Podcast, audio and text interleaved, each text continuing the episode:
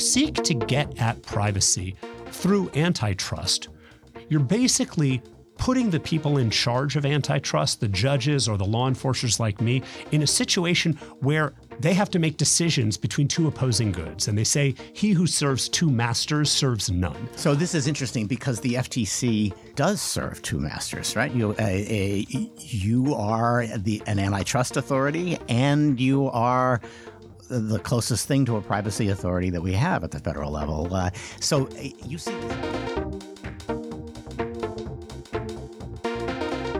Welcome to episode 303 of the Cyberlaw Podcast, brought to you by Steptoe and Johnson. Thanks for joining us. Uh, uh, this is a bonus episode in which we're going to be interviewing Noah Phillips, who's a commissioner on the Federal Trade Commissioner, uh, who recently gave a speech entitled "Should We Block This Merger?" And the merger he's uh, talking about blocking is the idea that uh, antitrust and privacy are converging. Uh, he gave that speech at the Stanford Center for Internet and Society. I thought it was interesting enough, we ought to spend a little time talking about it. Uh, I'm Stewart Baker, uh, formerly with NSA and the DHS, host of today's program, and uh, I um, should repeat the usual disclaimer: uh, the views expressed here do not reflect the opinions of um, our institutions, neither the FTC nor Steptoe and Johnson, uh, nor Steptoe's clients, nor uh, um, Stewart Baker's family, wife, or children, as they remind me regularly. Uh, but I want to jump in. It, it's an interesting idea, and it's been kicking around. that there's a connection, and the connection is big tech. Uh, uh, but how come you decided to give this talk? So, Stewart, uh, first of all, let me open by thanking you for having me. It's great to be back here. It's good to see you. Uh, it's good to see you, and it's good to be back here on the uh, Cyberlaw podcast. The reason I gave the speech is that while the idea is not brand new. It's been kicking around for a few years. It's gotten a lot more attention recently. There was a conference that was held uh, last year uh, where a bunch of pretty important people in Europe, uh, both at the nation state level and at the European Commission level, were really pushing this idea. It's also gotten a little bit of play here in America. And I'm concerned because I think it's a pretty bad idea. And so that's why I wanted to give this speech. Well, ipso facto, if it's coming from Europe, it's a bad idea and it deals with, with uh, Silicon Valley. They, they have nothing but bad ideas and are increasingly convinced of them all. But I, uh, so I, and yet there is this sort of notion that, uh, look, I, uh, Silicon Valley has gotten so big and they have so much, uh, much of our data uh, and they use it in ways we don't anticipate and it helps reinforce their hold on markets for advertising, for uh, social networking, that maybe the solution ought to be to look at their bigness and the data that helps support it uh, in a converged way. Uh, I think that's the best argument for doing this, right? Sure. Uh, and what I hear you saying uh, is two things, and I don't think that's about converging the doctrines. If you are looking at competition questions in Silicon Valley, especially with some of the large data driven firms, of course, data is going to be something about which you're thinking. Um, and antitrust has long been able to look at the question of how does data operate in this market? Does it function as a barrier to entry? Do limitations on sharing of data have a competitive impact? Does compulsory sharing of data have some sort of competitive impact at which we ought to look? That's all fair, and that's all well within the bounds of antitrust law. But that is something. But none of that is particularly good for privacy as most people understand it. Well, that's a very important point. And that's one of the things I wanted to draw out in the speech. One of the reasons I thought this is a bad idea there are times when competition may be able to support privacy. If it's something that people really value, the market may reflect that. But there are also times when the two ideas, the two goals of competition and privacy may be at loggerheads.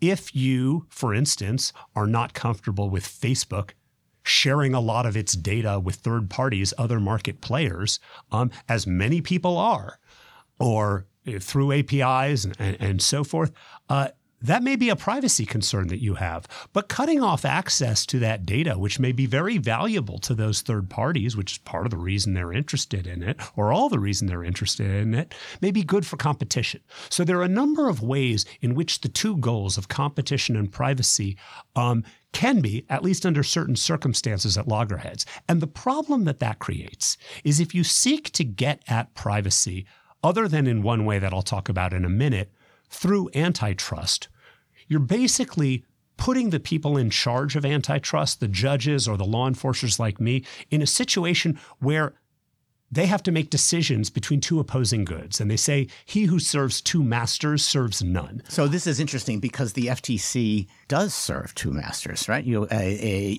you are the, an antitrust authority and you are the closest thing to a privacy authority that we have at the federal level. Uh, so uh, you see this every day. Yes. But the critical point that I'm trying to make is when we're doing one thing, we're doing one thing. And when we're doing the other, we're doing the other. And it's important to keep that in mind. Now, if we're fashioning a remedy um, in a case, let's say in a privacy case, should we think broadly speaking about the competitive impact? Maybe. If we're thinking about the application of a rule, as all agencies that do regulation think about the application of the rule, should we think about how it impacts competition? Of course. But that is a different thing entirely than, say, looking at a merger, which may or may not on its own implicate privacy, and saying, privacy is a goal we want to achieve through fashioning a remedy to this merger or bringing a case to block it. so, so my first thought would be you should always think about the competitive impact of how you resolve a privacy case because you're doing that under very broad authorities to uh, um, undo, uh, you know, misrepresentation to uh, and unfair practices. It's all very mushy standards, uh, and so of course you you shouldn't adopt something under that sort of mushy standard that is going to be bad for competition. I think it's harder to make the argument that when you're fashioning an antitrust remedy, you ought to give special concern to the privacy implications of that uh, in the sense of saying, why don't we toss in a few privacy remedies while we're at it here? Yeah, and certainly the latter is something you absolutely want to avoid. One of the examples I give in the speech is if we were considering the merger of ExxonMobil and Shell, right, two very large oil companies would we consider privacy? Well, they all have they have plenty of personal data on. So they do, and that's fair. But it's not something that jumps to the top of the mind. And mm-hmm. there are any number of aspects of competition that we would look in general. What is the impact on not just output and price, but innovation, and maybe even under certain limited circumstances, privacy.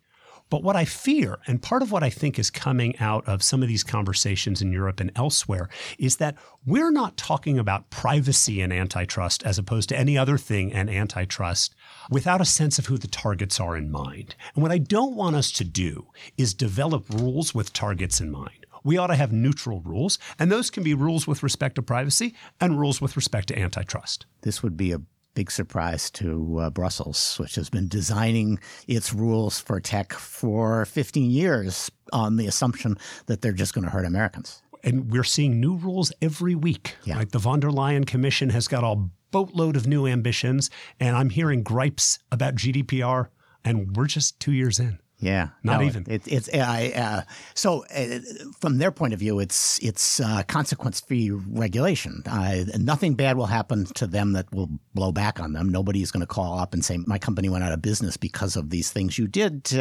here in Czechoslovakia, because or, uh, Czech Republic, because they they don't usually enforce them, and the people who are subject to them are much smaller in Europe than uh, in the United States. So they can experiment with this and see how bad it is when Facebook does it, and then um, decide, well, maybe that was too much later. And uh, the, the the consequences in Silicon Valley uh, are no concern of theirs. Yeah, although I do think part of the consequences they're seeing in Europe is what's driving some of the new reforms. One thing we heard from Commissioner Vestager, you know, not two weeks ago, was how Europe really ought to be the place where they can do industrial data sharing and where they can develop AI and compete with the US and compete with China because they've got all this great data and they want to innovate around it. They want to innovate around the sharing of the data. And I sort of sit there and look, your whole thing has been pushing back on the sharing of yes. data. And you might develop a technology with consumer data in mind that is applicable in the industrial world. Well, and that's and, how and innovation I, works. I'm willing to bet that uh, when you look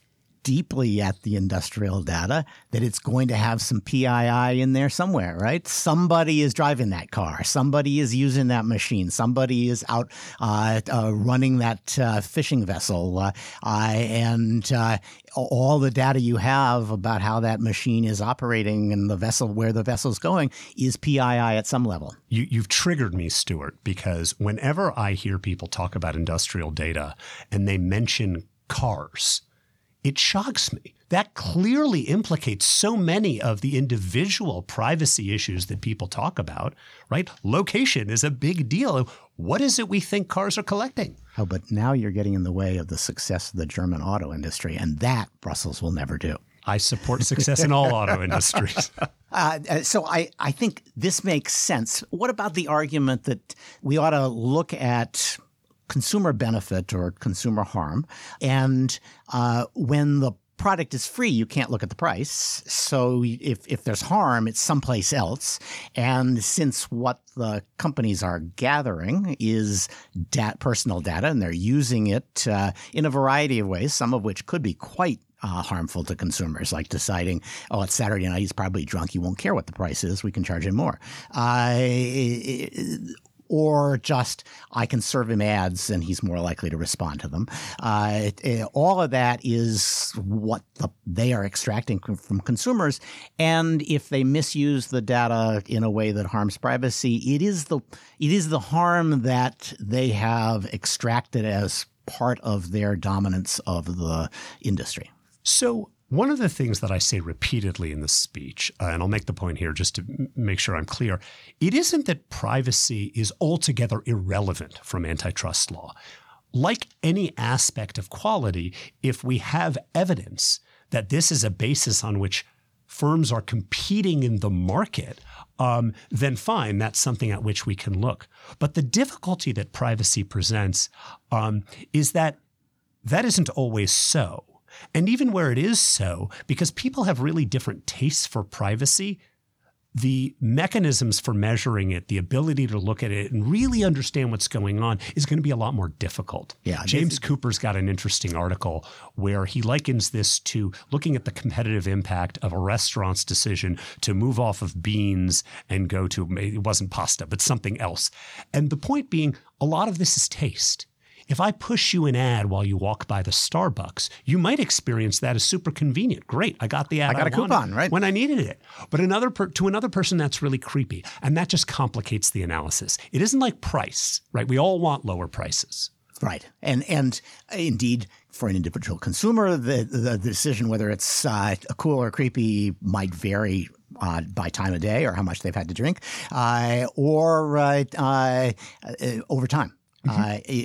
The first time it happens, it's creepy. The third time it happens, you say, "Well, I'm going to use this coupon." So I, it's very, it is very hard to um, determine. Plus, I think if you ask consumers, you know, sitting in a room like the studio, uh, uh, how they value privacy, they'll value it very highly. But if you watch their behavior in the marketplace, they may value it much less. Uh, and you know, the, the nice thing about most antitrust analysis is it really is focused on the marketplace, uh, but from the point of view of privacy enthusiasts, that's not where they really want privacy measured.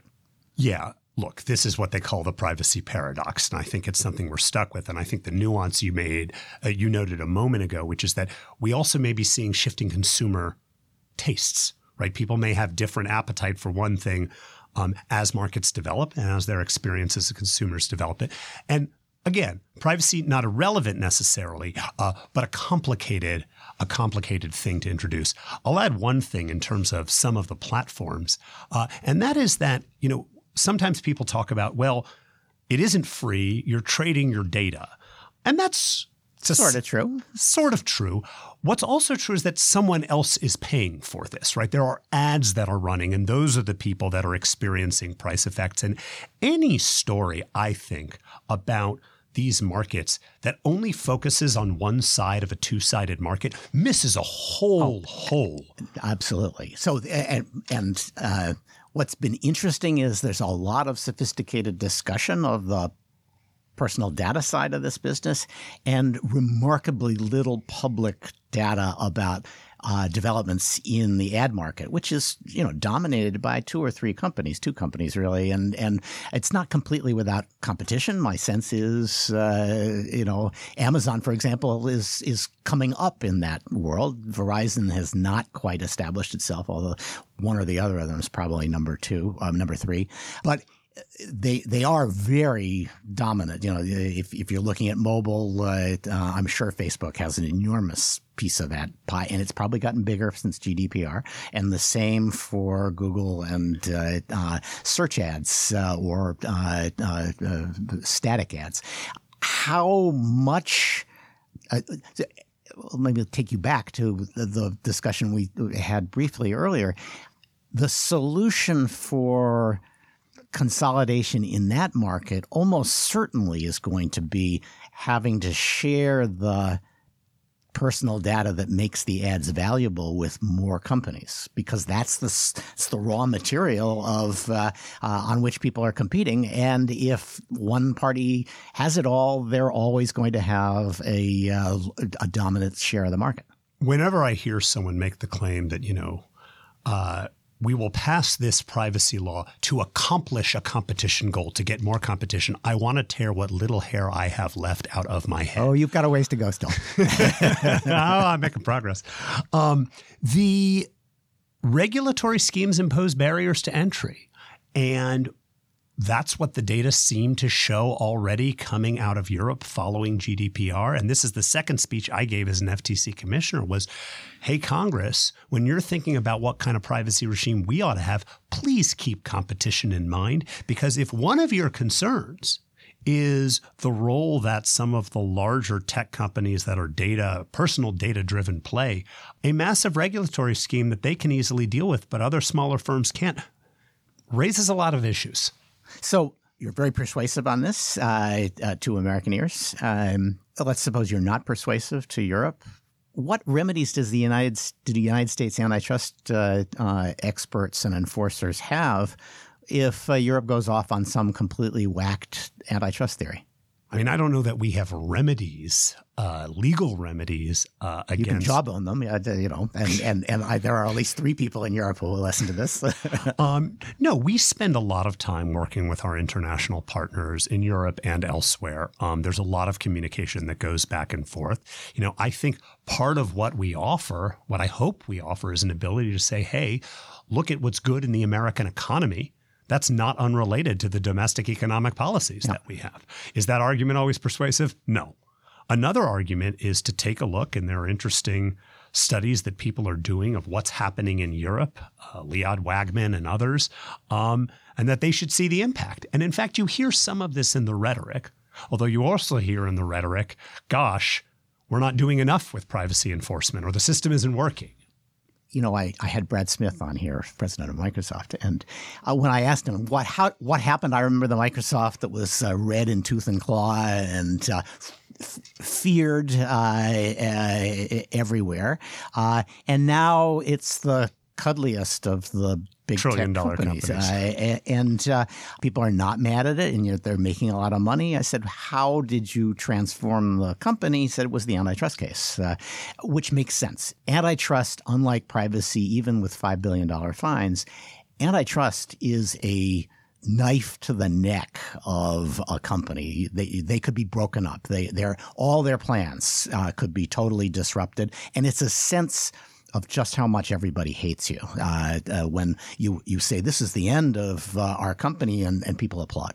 Um, so I think one of the things that's going on here is the people who are angry about privacy or who have focused on privacy as the reason for their anger um, want a bigger cudgel than they have had up to now. And antitrust looks like it. Uh, uh, and I think it, it, probably is. So that may be part of the reason for this uh, eagerness to merge the two fields. I think that's certainly plausible. I, uh, you mentioned the $5 billion fine of Facebook. After we issued the fine, I wrote in the Wall Street Journal and I kind of opened my op ed with for a lot of people, this case is about a lot of different things, right? For some people, it's about politics. For some people, it's about generally the data practices of Facebook. And what I said in that piece was in terms of the law, it's about, about the violation of the order that governed Facebook. When you have a situation where any company is very unpopular and people are mad about it for a variety of things. Absolutely. I think a lot of them look for tools. Um, there is some rhetoric, you even heard this in the campaign, where people talk about antitrust as protecting democracy, right? I don't know what that means. And I certainly can't imagine what kind of rule of law you would have if a bunch of federal bureaucrats like me thought it was our job to use the tools we had to, quote, protect democracy. Now, it may be that having competition is good for democracy. That's great. But asking me, I think you're too power you're too powerful or the other guy's too powerful that is a recipe for disaster okay so you then i, I think I, uh, last week uh, daphne keller and i went off on um, silicon valley censorship of speech and shaping of what americans can say to each other and can't say to each other uh, a an authority that leaves me cold, uh, indeed uh, chilled, um, in more than any ways than one.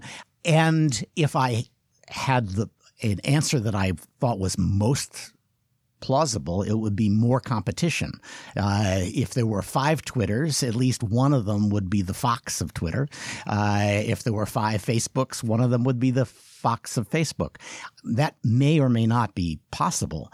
Uh, but my question is Is it legitimate to say, again, it's a free service, uh, uh, but maybe they're taking their uh, monopoly profits in uh, virtue signaling and uh, uh, the satisfaction of shutting down people with whom they disagree?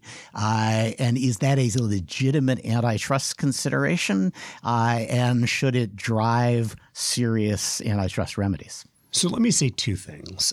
first, you used the analogy of Fox, right? So mm-hmm. there was mm-hmm. a time when we didn't have a network news that represented the views of a lot of Americans. Right. Um, and now we've got a wider variety, right? Media bias was a famously studied and very extensively studied phenomenon. I remember reading books about it in college. But at least with respect to some of the social media companies, I do think the environment is a little bit different from a network where they're making editorial choice with respect to and exercising editorial choice with respect to all of the content. Um, what you see on a Twitter or a Facebook is lots of different people talking to each other. So there's a lot of different voices. It isn't like we see in network news. I, I, right, that's true.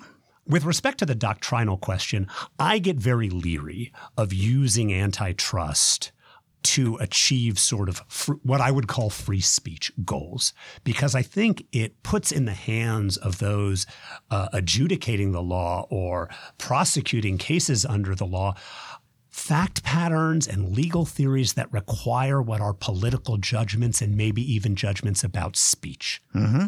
Um, and that gets you into some pretty hot water.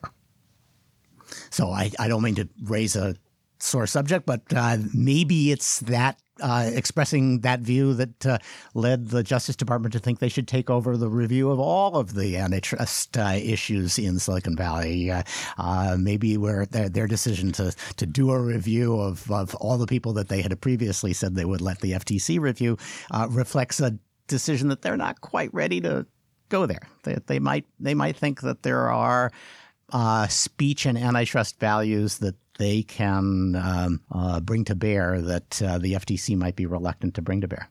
Well, we said at the beginning that I can't speak for the entire FTC. I certainly can't speak for the DOJ, and right. I look forward to your interview of Makan Delrahim. I am, I am, I'm looking forward to that myself. Uh, uh, Megan, you are free to come on anytime and tell me where I'm wrong, or frankly, where Noah's wrong. So let me ask you one more question unrelated to this, uh, uh because I've also done a uh, an impassioned program on the likelihood that uh, the Schrems decision that is now pending in the European European Court of Justice uh, will uh, produce a massive trade war and should, frankly, uh, a, and a real crisis between the U.S. and Europe uh, because of the notion that they need to review in order to determine whether data can come to the United States. Uh, the U.S. must have privacy guarantees that are more or less identical to those available in Europe, and that includes their view of how we ought to run our intelligence programs for fighting terrorism. Uh,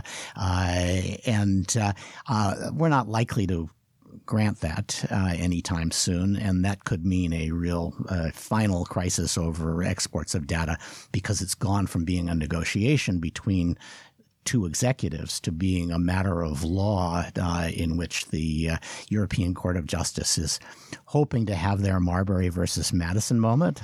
I think it's more likely they're having their Dred Scott moment. They're saying, hey, leave it to us. We'll settle this thing with law. Uh, and they've come up with a solution that everybody's going to hate and it's going to lead to something equivalent to war. But we'll see. Uh, eh, so in the discussion of that, the, the, first new idea I've seen coming out of Europe uh, is to say, hey, maybe what we can do is um, decide that now that California has passed the CCPA, which is so close to GDPR, you know, those good little colonials, they almost got it right. Uh, uh, why don't we decide that California's law is adequate? Uh, and you're the, the point uh, in many ways on dealing with Europe on uh, uh, the privacy shield. do you think that is a creative or hopeful solution to this problem? Or is it just somebody kind of hoping to find a solution but not likely to work? So I saw the reporting on the question from the European Parliament, and I don't know what its origin, whether it's looking for a solution or what have you. But what shocked me was that CCPA and all the laws of the state of California don't regard anything about U.S. national security, practice, or law. Well, and they're subject to the uh, First Amendment, for example, and there are going to be First Amendment challenges to multiple aspects of CCPA, is my guess. That may also be. Um, but if you think California is adequate, uh, I would think you've given up quite a bit by way of argument. We, we, we, should, we, should, we should just say, shh, yeah, that's a great idea, guys. Uh, let's do that. We've given up the game, Stewart. yeah, I think, uh, you know, my guess is that the subtext here is, yeah, Trump was rooting for Brexit? Well, we're going to be rooting for Calexit. Uh, this is our effort to separate California from the rest of the United States, just the way that uh, Orange Man uh, uh helped to separate uh, Great Britain from uh, Europe. I will say this: if the Europeans sit in the way of getting adequacy for the UK, which has GDPR, right. that will be something altogether different uh, would not surprise me at all because, uh, you know, let's face it, uh, as administered, adequacy means far more pain for people outside of Europe than for people inside the, the European wall. I, I mean, uh, no one really thinks that uh, privacy and civil liberties are as protected in Bulgaria as they are in the United Kingdom. Uh, but Bulgaria is never going to have a problem, and the United Kingdom is going to have problems uh, uh, you know, uh, for the next 20 years. The singular question that I've never gotten a good answer to is why doesn't European national security law count for purposes of this conversation? You can't possibly be in a position where you're willing to adjudge someone else inadequate without taking into account your own practices. That to me just does not hold water. So I, I, I think that the answer is they take them into account on paper but then the only time they actually look at the mechanisms for enforcement is when they're dealing with people outside of uh, Europe. Uh, uh, there, there's no serious effort to uh, hold the Bulgarians to the procedural, to, to, to a fair implementation of all these things, uh, to uh, look at the corrupt mechanisms for exposure of personal data that may exist there. Uh, instead, uh, it's do you have your paperwork in order. And if you do, you're good to go inside Schengen. Uh, uh, and if you are from the outside, we that's just the beginning of the inquiry. That's my guess. Uh, uh and it's convenient, right? Because they could get in trouble making problems for Bulgaria, they're not going to get in trouble get, making problems for the U.S. and soon for the UK because they don't vote. They don't. They're not represented in the parliament. They're not on the commission. Uh, if they make problems for uh, British companies, maybe that's an opportunity for European companies. It all is self reinforcement. So, um, last question, I guess. Do you think you're going to win this argument?